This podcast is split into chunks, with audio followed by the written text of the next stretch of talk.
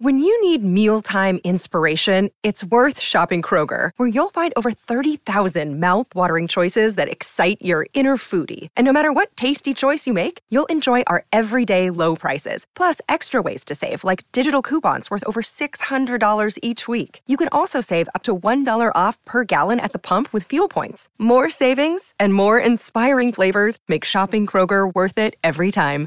Kroger, fresh for everyone. Fuel restrictions apply. On trackside, the Mountain Yard. Fire away. All right, let's start at Sandown. I started doing the form here, and I went, I don't mind this in the first, I don't Mm-hmm. mind in the second, and then it just got wow, hard, hard, hard. All right, so race one, number nine, Waihin Toa. I think um, looks the class horse here. Hey, All Kieran right, does draw sticky though. So Yes. we we saw. Remember the last time Matty Cartwright rode one of Karen's from a bag gate. Mm-hmm. Wasn't a great ride, was it? was, Moonee Valley. wasn't. It So wasn't Valley. I was thinking that, thinking I was. I went back to that day and I go, I, I know Sandown's a little bit different, but if you're not going to get in, you're not going to get in. All just, right. just on, I'm not sure who it was this morning on with Gareth Hall on Giddy Up. It said it's their best of the day today. well, there you go. and it was definitely someone from Best, the best- Mar because they've the got runners in everywhere. Abs- as Best of per. the day, as per their best chance. or just at Sandown. I might. I'll get that exact quote. I'll Mm. All get right. that exact quote. Then we'll go to the next race, race two, number six, Ryuyuki. I reckon she finds her race here. She's been knocking on the door this prep in better races and draws to get a soft run. She's third up here. I think she's my best bet today at Sandown. Let's go to Warwick Farm, and I've got all late bets here. So we'll start off at the quaddy. Number one, Silent Agenda for me, as he is the best horse in the race. Not only that he's dropping grade, the form is stacked up behind Vernelli, who just got beaten a listed race that day. That was Cuban Royale's race, remember? Mm-hmm. So it ran second behind Vernelli the other day. Vernelli went up a grade and Alyssa just got beat. Silent Agenda drops into this.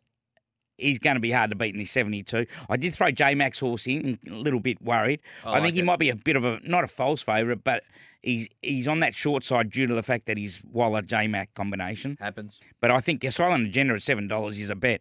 Um, race seven, it's all about Spirit Ridge. We'll get the gun run from where he's drawn. Um, and he's at home on soft tracks as well. J Mac rides race seven, number one, and then in the last, how can you go past Ponca?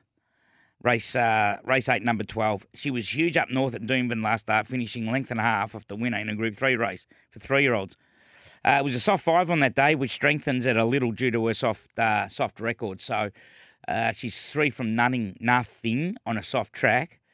But mate, when you're beating 1.6 in a listed race, this is only a fillies and mares, Cam. It is. So You got a skinny quaddy then, as you just said, right? And yeah, I've gone $12, was it? two by field by one by one Bang. as I open up a little Red Bull to get me through because we're here till what six o'clock? Five thirty. Not six o'clock. No. because I pushed for six. I know you did, and you got no idea. But we might be going till six on the racing station on a 1593 here in Victoria. No, No, no, we're at five thirty. well, because So Jared Healy and Kane Corns can take over and do but what they do. forty is the last race at Sandown. Well, it's too late now. The instructor's your favourite here in the third, and I think it'll win. It was pretty good on debut. Waterhouse and Bott. Belden are packing them, and I, I think that uh, going to be similar. Uh, of course, Cracker Rib, one down the straight at Flemington, has had a little break since then, and Riles back in here today. But the instructor for me, race three, number two.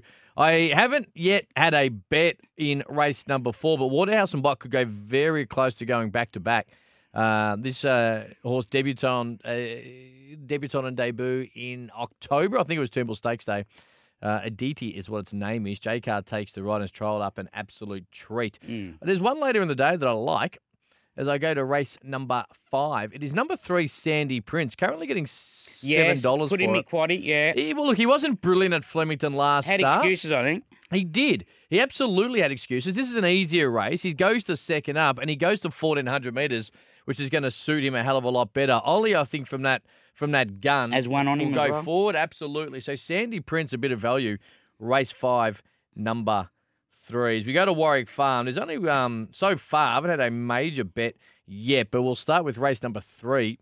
It is number 10, gleefully. J Mac takes the ride for Chris Waller. Did it very easy at Wyong last start over the mile. Stays at the mile today, and I think is going to be very hard to beat in a race that, due to a couple of scratchings, is now lacking in some depth. So race three, number ten, and uh, race five. I know you uh, you like one here, but cadetship again. J Mac, you said it. Is it the J Mac Wallace situation as to why it's uh, four dollars currently? Mm. But I thought it was pretty good at Warwick Farm last start. Stays at the fourteen hundred, has some second up form, and will have no dramas with the soft track that currently gets presented. So, um, race five, number ten. There you go, and all our best of the days are um, around the nation.